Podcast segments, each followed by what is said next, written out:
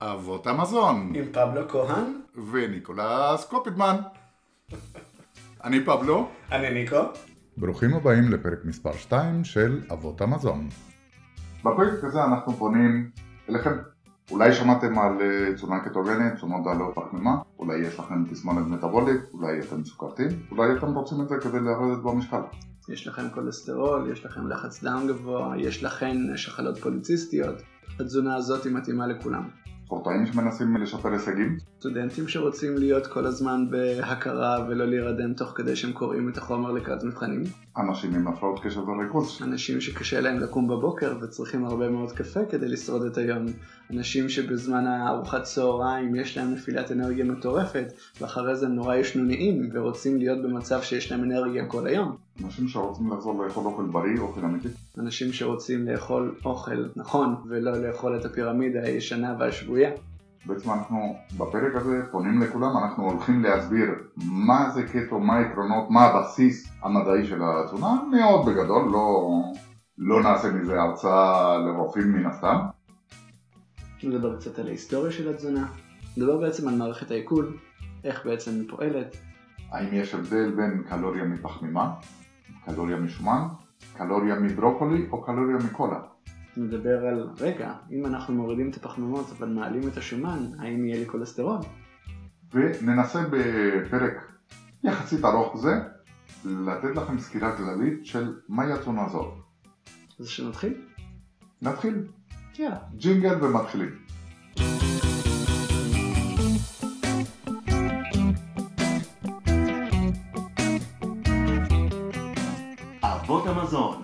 הפודקאסט שעושה לכם סדר בתזונה קטוגנית, עם פבלו כהן וניקולס קופיטמן. חשוב לציין, אנחנו לא רופאים, גם לא תזונאים, כל מה שנאמר בפודקאסט הזה הוא לצורכי העשרה בלבד. ומתוך ניסיון אישי שלנו. לפני כל שינוי תזונתי מומלץ מאוד להתייעץ עם גורם מוסמך. שיהיה לכם בכיף.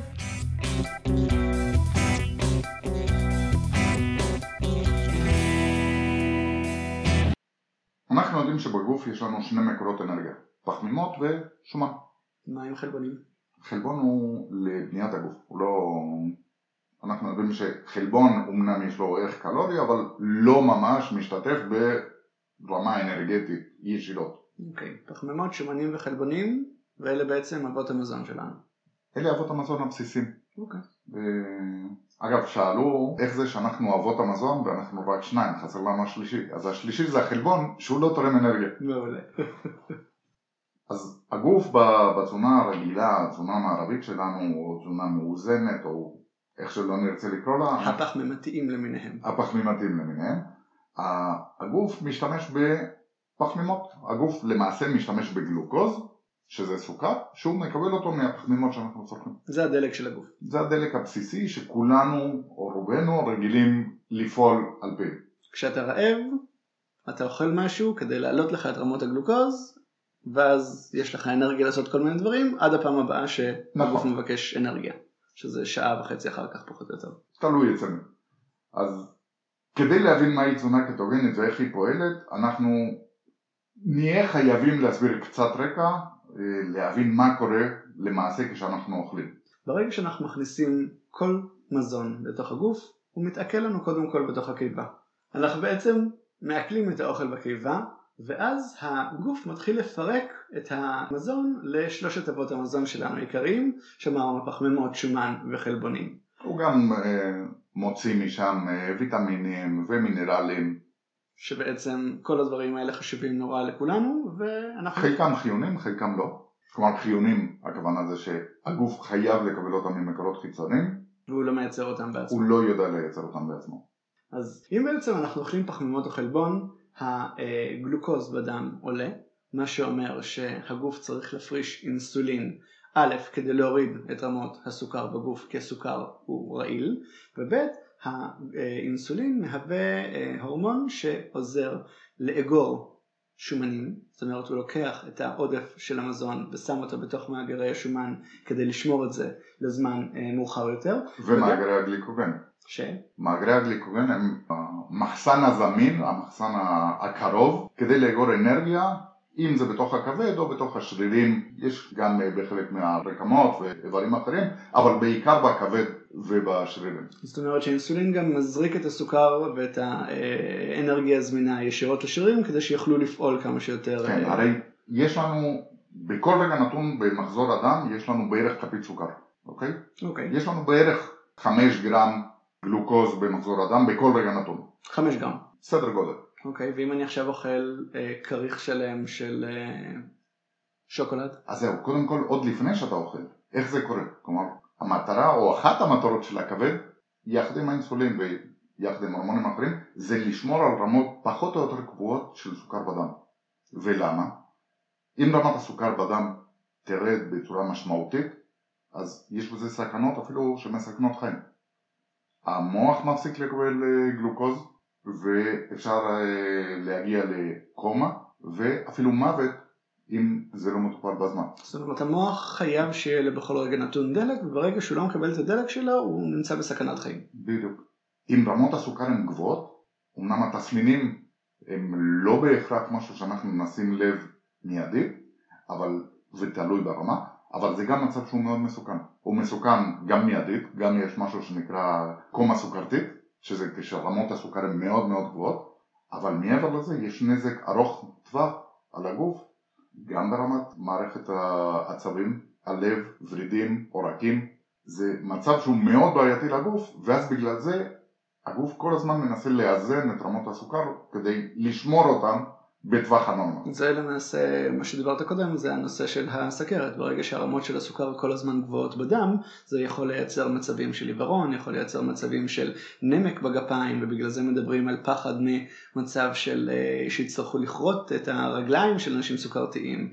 זה עלול לייצר מצבים של פגיעה בכליות ובכל מיני אה, איברים אחרים בגוף. לחץ דם גבוה עלול לייצר התקפי לב. וכל הדברים האלה, כל התסמונות המטבוליות ש... שדיברנו, זה אנחנו מאוד מזכירים פה את אה, כל המחלות של המאה ה-20 ומאה ה-21. שכולן מיוצרות בסופו של דבר מעודף פחמימות. זו ההנחה. יש כל מיני אה, טענות לכאן ולכאן, אבל כנראה שזה כן, שזה אחת הסיבות המרכזיות, זה דווקא שזה מגיע משם. אוקיי, okay. אנחנו יכולים להגיד שמבחינתנו אנחנו דוגמה לאיך בעצם העובדה שקיבלנו את ההנחה הזו כנכונה הביאה אותנו למצב שאנחנו נמצאים בו היום. נכון. אז אמרנו, אני קצת נכנסתי לך באמצע ודיברתי על מאגרי הגליקוגן, שזה המאגרים הזמינים או המאגרים, ה... נקרא לזה המחסנים הקרובים של, של אנרגיה, שהכבד פשוט לוקח את הגלוקוז, מייצר מזה גליקוגן ואוגר את זה. הרי בלילה אנחנו לא קמים לאכול, אנחנו לא אוכלים כל הזמן, והגוף בכל זאת חייב לצרוך אנרגיה כדי לתפקד אפילו כשאנחנו שוכבים וישנים. אבל אנחנו נמצאים במצב אה, של רגיעה, הגוף עובד הרבה פחות באותו זמן, לא? המוח צריך אנרגיה, הלב, ריאות, כל האיברים למעשה ממשיכים לפעול גם בזמן שאתה ישן ואתה לא אוכל. זאת אומרת, זה שאני לא נמצא שם טכנית, זה לא אומר שהגוף לא ממשיך לעבוד. בדיוק. ואז כשאין לו את האספקה הזאת של גלוקוז בזמן הזה, אז הוא חייב לייצר גלוקוז בעצמו. הגוף יודע לייצר גלוקוז בעצמו. בדיוק.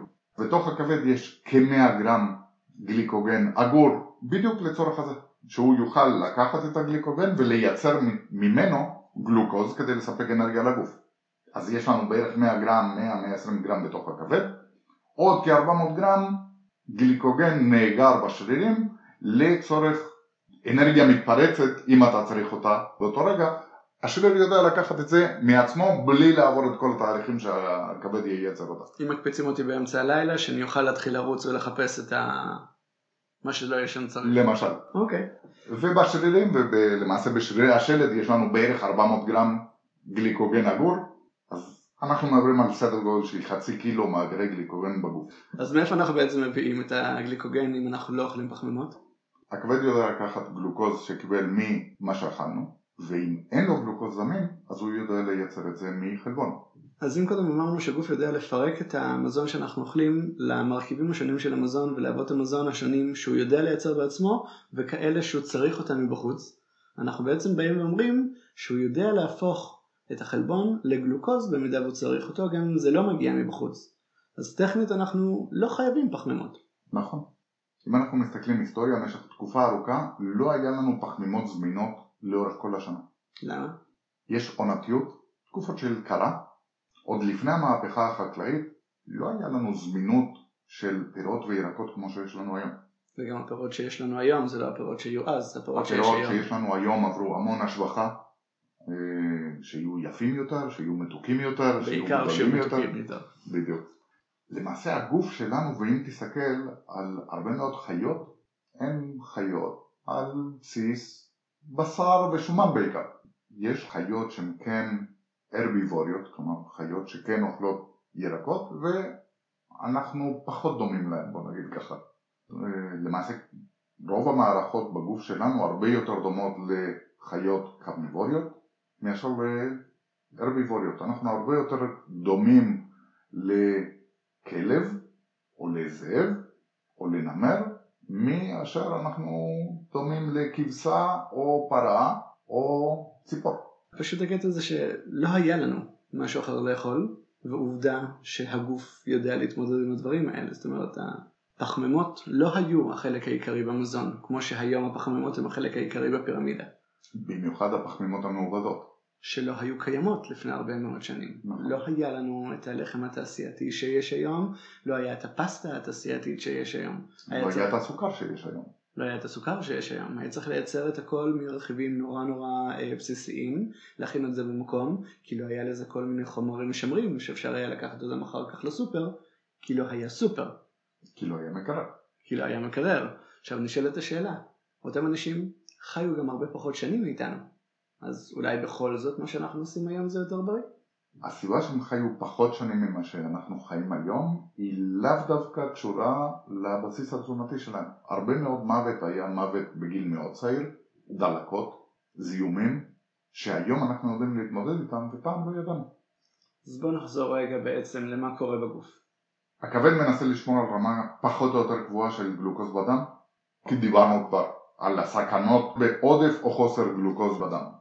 לא משנה מאיזה חומר אנחנו מכניסים פנימה ברמת המזון. קצת משנה. עכשיו, איך הוא עושה את זה? שני הורמונים מאוד חשובים לכל התפקוד הזה זה אינסולין וגלוקגון. על אינסולין בטח הרבה אנשים שמעו מחברים סוכרתיים שצריכים להזריק אינסולין. לא מעט מהמאזינים שלנו, אני מתאר לעצמי. אני מאמין שכן. גלוקגון זה אחד שפחות מוכר, אבל למעשה שניהם יודעים לשלוט בכבד ולתת לו פקודה של תייצר גלוקוז או תייצר גליקוגן. ולמה זה חשוב לנו להבין אותם? כי למעשה שני ההורמונים האלה, זה המערכת היא הרבה יותר מורכבת, אבל שני ההורמונים האלה למעשה הם מנגנוני הבקרה של הכבד והם מושפעים ישירות ממה שאנחנו אוכלים. יותר מזה, חלק מהתפקיד של האינסולין זה גם לעודד יצירה והגירה של שומן ברקמת השומן ובשריר. אז אם אנחנו יודעים שהאינסולין, חלק מהתפקיד שלו זה לאגור אנרגיה, לחסוך אנרגיה, זה בדיוק מה שמפריע לנו לרזות, כיוון שאי אפשר לבזבז בזמן שאתה מנסה לאגור.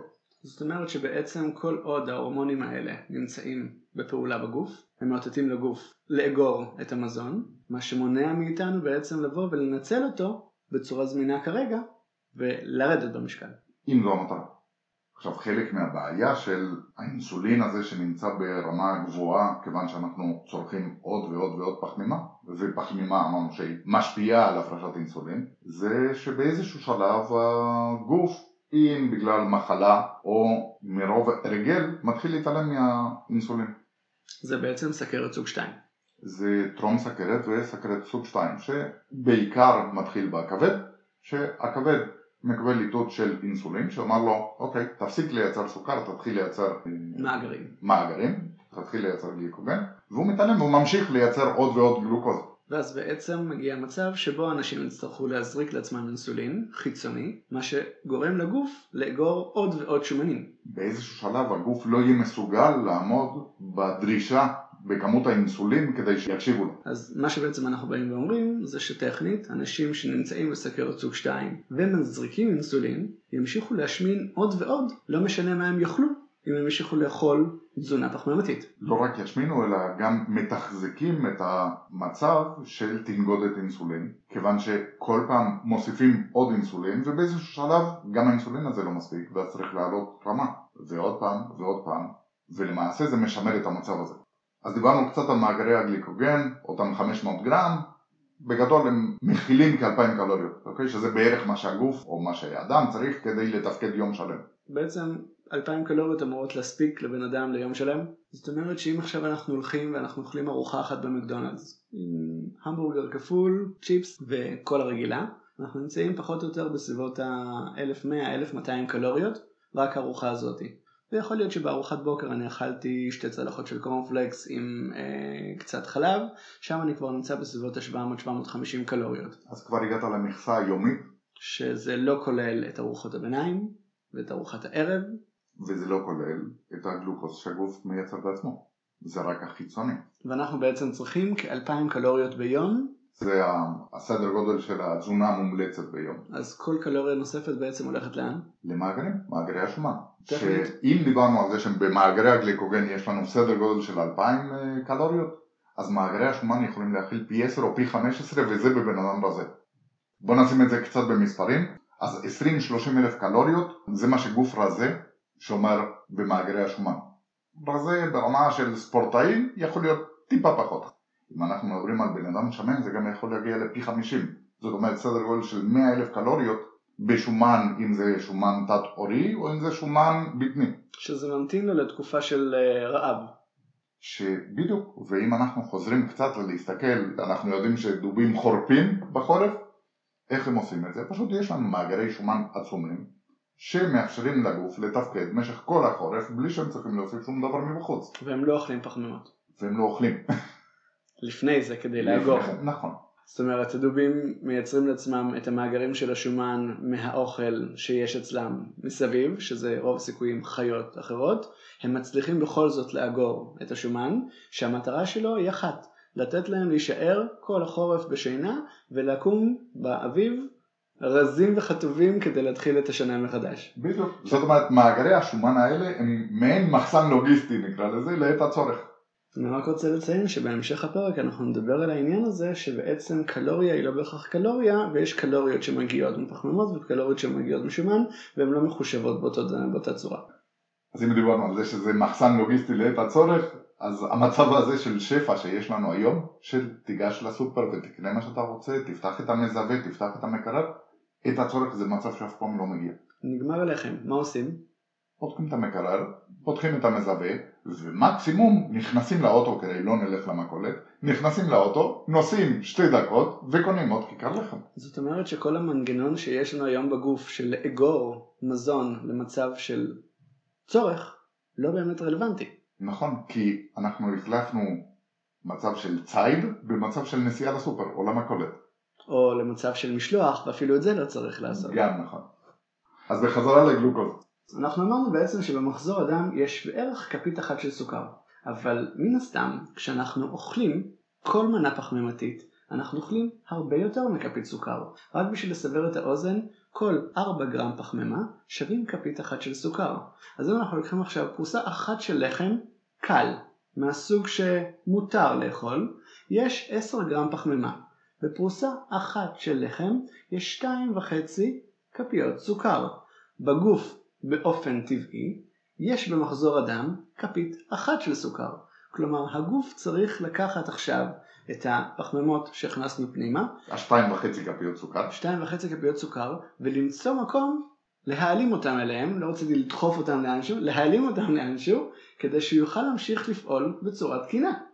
עכשיו, במצב כזה הגוף צריך להפריש הרבה אינסולין, מה שבעצם מייצר מצב של ירידה מהירה בסוכר מכיוון שהוא מופרש לכל מיני מקומות בגוף וברגע שה... זאת אומרת הוא יוצר ספייק של אינסולין זה נותן מכה של אינסולין בוא ש... נעיף את זה מהמערכת בדיוק והסוכר אכן נעלם מהמערכת עכשיו ברגע שסוכר נעלם מהמערכת המוח שנורא אוהב את הסוכר בא ואומר תביא לי עוד מהדבר המתוק מתוק הזה למה המוח אה, כל כך אוהב את הסוכר? על זה לא דיברנו. נכון. המוח שלנו בעצם במצב רגיל פועל על גלוקוז. גלוקוז זה הדלק העיקרי שלו. 100% גלוקוז. זה כל מה שהוא צורך. זה הדלק. זאת אומרת, אוקיי. אם נותנים לו את הגלוקוז, כן. הוא יכול לפעול. לא נותנים לו את הגלוקוז, הוא לא יכול לפעול, ודיברנו קודם בעצם על מצבים שבהם אין גלוקוז, המוח יכול להיכנס למצבים של קומה. נכון. אחלה. אז לא אחלה, אבל אחלה. זאת אומרת שאם אנחנו מביאים לגוף גלוקוז, המוח הוא האיבר העיקרי שצורך את הדלק הזה, והוא מאוד מאוד אוהב את זה. ברגע שמכניסים גלוקוז לתוך המוח, הוא מפריש חומר שנקרא אנדורפינים. אנדורפינים זה אותו חומר שגורם לנו להתמכר לדברים. זה גורם לנו עונג מטורף. זה אותו חומר בעצם שמופרש על ידי המוח שמכניסים לו הרואין. אגב, ראיתי מחקר שעשו, האמת לא זוכר איפה זה היה, עם עכבר. עכבר שנתנו לו הירואין ושנתנו לו סוכר, ואחר כך הסירו לו את זה, ונתנו לו ללכת לחפש. והוא התאמץ הרבה יותר כדי להגיע לסוכר מאשר להגיע להירואין. מעולה. אנחנו אמנם לא עכברים, אבל זה באמת מראה עד כמה הדבר הזה ממכר מבחינת המוח, וזה מראה עד כמה זה קשה לנו להעלים את הסוכר המתפריט שלנו. זה משהו שאנחנו ממש ממש צריכים אותו, אפילו ברמה של כאב לגוף, במידה ואנחנו לא מקבלים את זה. ואנחנו נדבר על זה אחר כך גם כן. אז באה התגובה החריפה, באה נפילה, ואז מגיעה נפילה בסוכר, המוח מבקש עוד, וזה בדיוק מה שמשמר אותנו בעצם במצב של אכילה תמידית של פחמימות. אחרי שעתיים שלא שאכלתי, המוח בא ואומר תנו לי עוד אוכל. עכשיו, דיברנו קודם על זה שגוף צריך 2,000 קלוריות ביום בשביל לחיות בצורה תקינה. זאת אומרת, זה לא הגוף שמבקש את המזון הנוסף או את האנרגיה הנוספת, זה לגמרי בא מהמוח. בדיוק, המוח הוא זה שבא ואומר אני רוצה לאכול, הגוף עצמו לא צריך את זה, וזה מצב שהופך אותנו פשוט לשמנים. יש גם מצב שזה ההורמונים עצמם. הרי אנחנו כל כך משבשים את המערכת ברמה הורמונלית עם התזונה הזאת, שגם המוח מבקש עוד סוכר, אבל גם ההורמונים, זה כבר כל מנגנוני הבקרה והשליטה, הם משובשים לגמרי. זה כאילו ששיחקת עם התרמוסטט של המזגן, ועכשיו אתה לא יודע, חם לך, קר לך, אין לך מושג, אתה מנסה לשחק עם זה על משהו ש... הוצאת לגמרי מכיול. אני מה זה שמח שדיברת על תרמוסטט של המזגן, לפני שהפכתי להיות קטוגני, כשעוד הייתי פחמימתי, עם 33 קילו יותר, תמיד תמיד תמיד היה לי חם. לא משנה איפה הייתי, לא משנה אם זה היה קיץ או חורף, חורף מקפיא, הייתי במצב שתמיד היה לי חם. חם ומזיע. ממש מזיע. וזהו, זה עבר לי, אין לי את זה יותר. והיום אתה על. ידי עם סוודר, בתוך בית מחומם, כי קר לי. כי מאוד קר בחוץ. היום שאנחנו. מקליטים מאוד מאוד קר ברחוב. זה, זה היום הזה בשנה בישראל. כן. אז אמרנו שהתנודות האלה גורמות לנו לשיבוש בתגובות לאינסולין, וזה למעשה התחלה של תסמונת מטבולית, טרום סוכרת או סוכרת סוג 2, השמנה וכל מה שמלווה בזה. אז אמרנו שיש לנו שני מקורות אנרגיה, פחמימות ושומנים. נכון. פחמימות משפיעים על האינסולין, אז האלטרנטיבה היא לאפשר לגוף להשתמש בשומן, שזה הדלק גיבוי שבשביל זה אנחנו אוכלים אותו, כדלק עיקרי. הטענה היא שהשומן הרבה פחות משפיע על הפרשת האינסולין בגוף. זאת לא באמת טענה, זה משהו שהוא מוכח מחקרית. כן. זה כמעט ולא משפיע על זה האינסולין. כמעט ולא משפיע. כן. אז כשהגוף עובר לשימוש בשומן כדלק עיקרי, למשל בתקופות של צום חורף אצל הדוב, יום הרעבה, כיפור אצלנו. יום כיפור אצלנו, אז כתוצאה מפירוק השומן, הכבד מייצר שלושה גופי קטון, שהם מוצר נלווה נקרא לזה, לתהליך של פירוק השומן. השמות שלהם זה אסידואסטייט, אצטון ובטא הידרוקסיבוטרית. אחלה. תשכחו מזה, בגדול הגוף מייצר קטונים. נכון. אגב, מאותם קטונים יוצא השם קטוזיס. או תזונה קטוגנית. עכשיו, מה מיוחד בקטונים האלה? אמרנו שהמוח חייב גלוקוז כדי לפעול. נכון.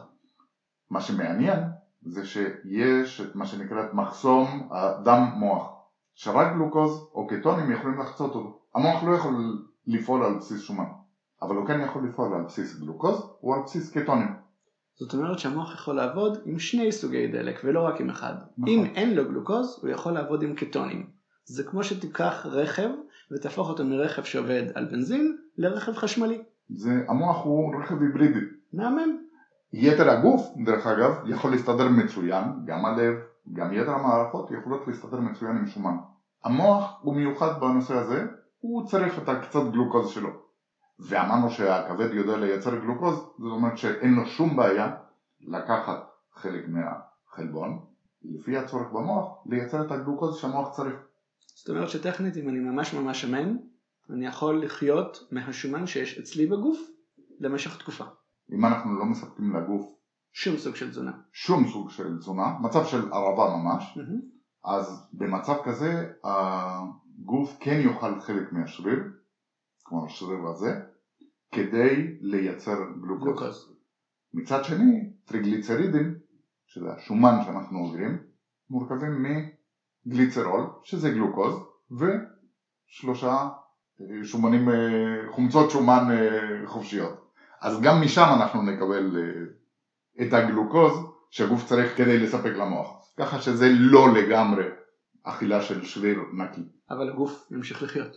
הגוף ימשיך לחיות, הגוף ימשיך להתקיים, ומה שהכי חשוב, המוח ממשיך לקבל את האספקה הסדירה שלו של גלוקוז, שזה המינימום שהוא חייב, אותו סדר גודל של 25 גרם ביום. אז בעצם בתזונה קטוגנית אנחנו מדברים על מצב שהוא דמוי צום מהסיבה הפשוטה שאנחנו לא נותנים לגוף פחמימות, או אנחנו נותנים לגוף מינימום שבמינימום של פחמימות, כדי לייצר מצב שהוא כדי צריך... כדי להכריח אותו. כדי להכריח אותו בעצם כן לקחת את מאגרי השומן ולהתחיל להפוך אותם לקטונים כדי לתדלק איתם את המוח ואת הגוף. וזה מצב שהוא הרבה יותר קל, הרבה יותר פשוט מאשר להיכנס לצום או להיכנס למצב של גירעון קלורי. עכשיו הנקודה היא שאנחנו לא באמת בצום, אנחנו נותנים לגוף מזון והרבה ממנו, רק שהוא יהיה מורכב בעיקר משומנים וחלבונים. זאת אומרת, אנחנו נותנים לו מזון שהוא מאוד דחוס בנוטריאנטים, לא יודע אם הזכרנו את זה קודם, אבל בגרם שומן יש תשע קלוריות, לעומת גרם חלבון או גרם פחמימה שיש בהם רק ארבע קלוריות. זאת אומרת שקלוריה היא לא קלוריה, דיברנו על זה קצת קודם. הזכרנו קצת את הנושא. אבל לפני שנמשיך הלאה, חשוב שנדבר קצת על מה זה קטוזיס לעומת קטואזידוסיס.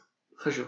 למה זה חשוב? אני כשניגשתי לרופא משפחה שלי בזמנו ואמרתי לו שאני נכנס לאטקינס, נכנס לתזונה קטוגנית הוא אמר לי כן, שמעתי על זה, תדע לך שלהיכנס למצב של קטואזידוסיס זה מצב מאוד מסוכן זה מצב שיש לסוכרתים סוג אחד הגוף מייצר המון המון קטונים, יש קומציות בדם וזה נורא מסוכן. אבל? אבל, אבל זה מצב מאוד שונה מהמצב שבו אנחנו נמצאים. בתזונה רגילה, כמות הקטונים שיש לנו בדם היא מאוד נמוכה. זאת אומרת, מתחת ל-0.3 מילימול. במצב של הגבלת פחמימות, כלומר קטוזיס תזונתי או מצב של הרעבה, למעשה עוד לפני מצב של קטוזיס בהרעבה. בקטוזיס תזונתי אנחנו בדרך כלל נראה נוכחות של גופי קטון מעל 0.5 מילימול ואפילו עד 3.5-4. קטוזיס תזונתי זה תזונה קטוגנית. בדיוק. זה קטוזיס תזונתי זה מצב שנכנסנו לקטוזיס כשאנחנו עדיין מספקים מזון לגוף. וקטואצידוזיס כמה זה? קטוצידוזיס זה מדובר על כמעט סדר גודל מעל זה. זה מדובר על מעל 10 מילימול. מה צריך לעשות כדי להגיע לזה? לא צריך לעשות כדי להגיע לזה. זה, זה מצב שמגיעים חולי סכרת סוג אחד, זה מצב שבאופן רגיל הגוף לא מאפשר להגיע לזה. זאת אומרת, קטואצידוזיס זה משהו שיכול להשפיע גם על אנשים מסוגרת סוג 1, גם על אנשים מסוגרת סוג 2, אבל זה משהו שלא יכול לקרות במידה ואתה נמצא בתזונה קטוגנית. ושאתה לא משתמש בתרופות. נכון, בשביל אנשים שיש להם סוגרת סוג 1, לאנשים שמתנהלים בצורה נכונה עם האינסולין שלהם. אגב, זאת גם סיבה או הערה ואזהרה לאנשים שיש להם סוכרת וכן מתנהלים עם אינסולין, להיכנס לתזונה קטוגנית עם מחשבה קדימה ועם אה, מעקב קפדני, מכיוון שבאופן אוטומטי כמעט הסוכר ירד בצורה מאוד משמעותית, מכיוון שאנחנו לא מכניסים פחמימות לגוף, מה שאומר שיצטרכו להזריק הרבה פחות אינסולין. זאת אומרת שמישהו שכרגע משתמש בתרופות ורוצה להיכנס לתזונה קטוגנית, חשוב מאוד לעשות את זה בליווי של רופא. מאוד חשוב. כיוון שזה לא פחות חשוב לקבל את התרופות מאשר לדעת איך לשנות מינון ומתי להפסיק את התרופות במצב כזה. נכון, וחשוב מאוד שהרופא יהיה רופא שמכיר ותומך בתזונה קטוגנית או שהוא עלול להגיד לך כל מיני דברים כמו שמעתי על זה וזה משהו שעלול להביא לקטואצידוזיס. בדיוק. המשך השיחה עם הרופא הייתה מאוד מעניינת כי זה היה מצב שבמקום שהוא מסביר לי מה זה קטואצידוזיס אני מתחיל להסביר לו מה זה קטוזיס ומה ההבדל. ולצערנו הרבה מאוד רופאים עדיין לא מכירים את התזונה, עדיין די מתנגדים לזה והם גם חונכו לפי אותם העקרונות שכולנו חונכנו. של הפירמידה הישנה והטובה. אגב, אם מדברים על, כשהלכת לדבר עם הרופא על הכניסה לתזונה, כשאני פגשתי את הרופאה שהכניסה אותי היא בעצמה לתזונה הקטוגנית, היא הסבירה לי בעצם את כל מה שדיברנו קודם, איך עובדת בעצם המערכת האינסולינימית של הגוף, ומתי הגוף מפריש אינסולין, ואיך עובד כל המערך של העיכול, והסבירה לי בעצם שאם אני אוכל הרבה מאוד שומן ומעט מאוד פחמימות, בצורה די פשטנית בשביל הפגישה הראשונה עם הרופאה, אני בסופו של דבר אבריא מסוכרת ואני לא אצטרך אה, תרופות. ואמרתי לה, אחלה, את רוצה שאני אבריא מסכרת, אבל אני אמות מכולסטרול גבוה והתקפי לב. ומה שהיא הסבירה לי זה דבר נורא פשוט. כ-80-85% מהכולסטרול בגוף מיוצר על ידי הגוף עצמו. כולסטרול הוא חיוני. הכולסטרול הוא מאוד חיוני, הכולסטרול זה משהו שמיועד לטפל בדלקתיות בתוך הגוף. הכולסטרול זה משהו שמיועד לטפל במעטפת של הלב. תאמינו או לא, כולסטרול מגן על הלב ולא מייצר את התקף הלב. עכשיו, איך בעצם הגענו למצב שבו כולנו בטוחים שכולסטרול הוא רע ופחמימות הן טובות? אנחנו יכולים ממש בדקה וחצי לדבר רגע על ההיסטוריה של מה קרה אי שם בשנות ה-60 וה-70 בארצות הברית, כשהתעשיות של התירס ושל החקלאים בארצות הברית הצליחו לגרום למחקרים של הרווארד להתפרסם שבעצם באו ואמרו שפחמימות זה טוב ובריא וכולסטרול זה משהו שהוא רע ופוגע בגוף ועל ידי זה הם הצליחו לייצר מצב שבו הפירמידה של המזון האמריקאי פורסמה ואמרה לאנשים תאכלו פחמימות שלנו, תאכלו פחמימות טובות ובריאות, תאכלו בנוסף לזה גם חלבונים ותאכלו כמה שפחות דברים שומניים, דל שומן, ואתם תחיו במשך הרבה מאוד שנים ובריאים. אבל מאיפה הגיע כל הסיפור הזה? אי שם בשנות החמישים, אייזנהאואר קיבל התקף לב. קיבל התקף לב. בעקבות אותו התקף לב כל האומה הייתה בהיסטריה, מה קורה עכשיו עם מחלות לב? וקם בן אדם עם תיאוריה, השערה, שהבעיה היא בשומן. לא משנה שאייזנהאואר היה מעשן כמו קטר, הנקודה העיקרית זה שהוא רצה להוכיח מה שהוא חשב, שזה...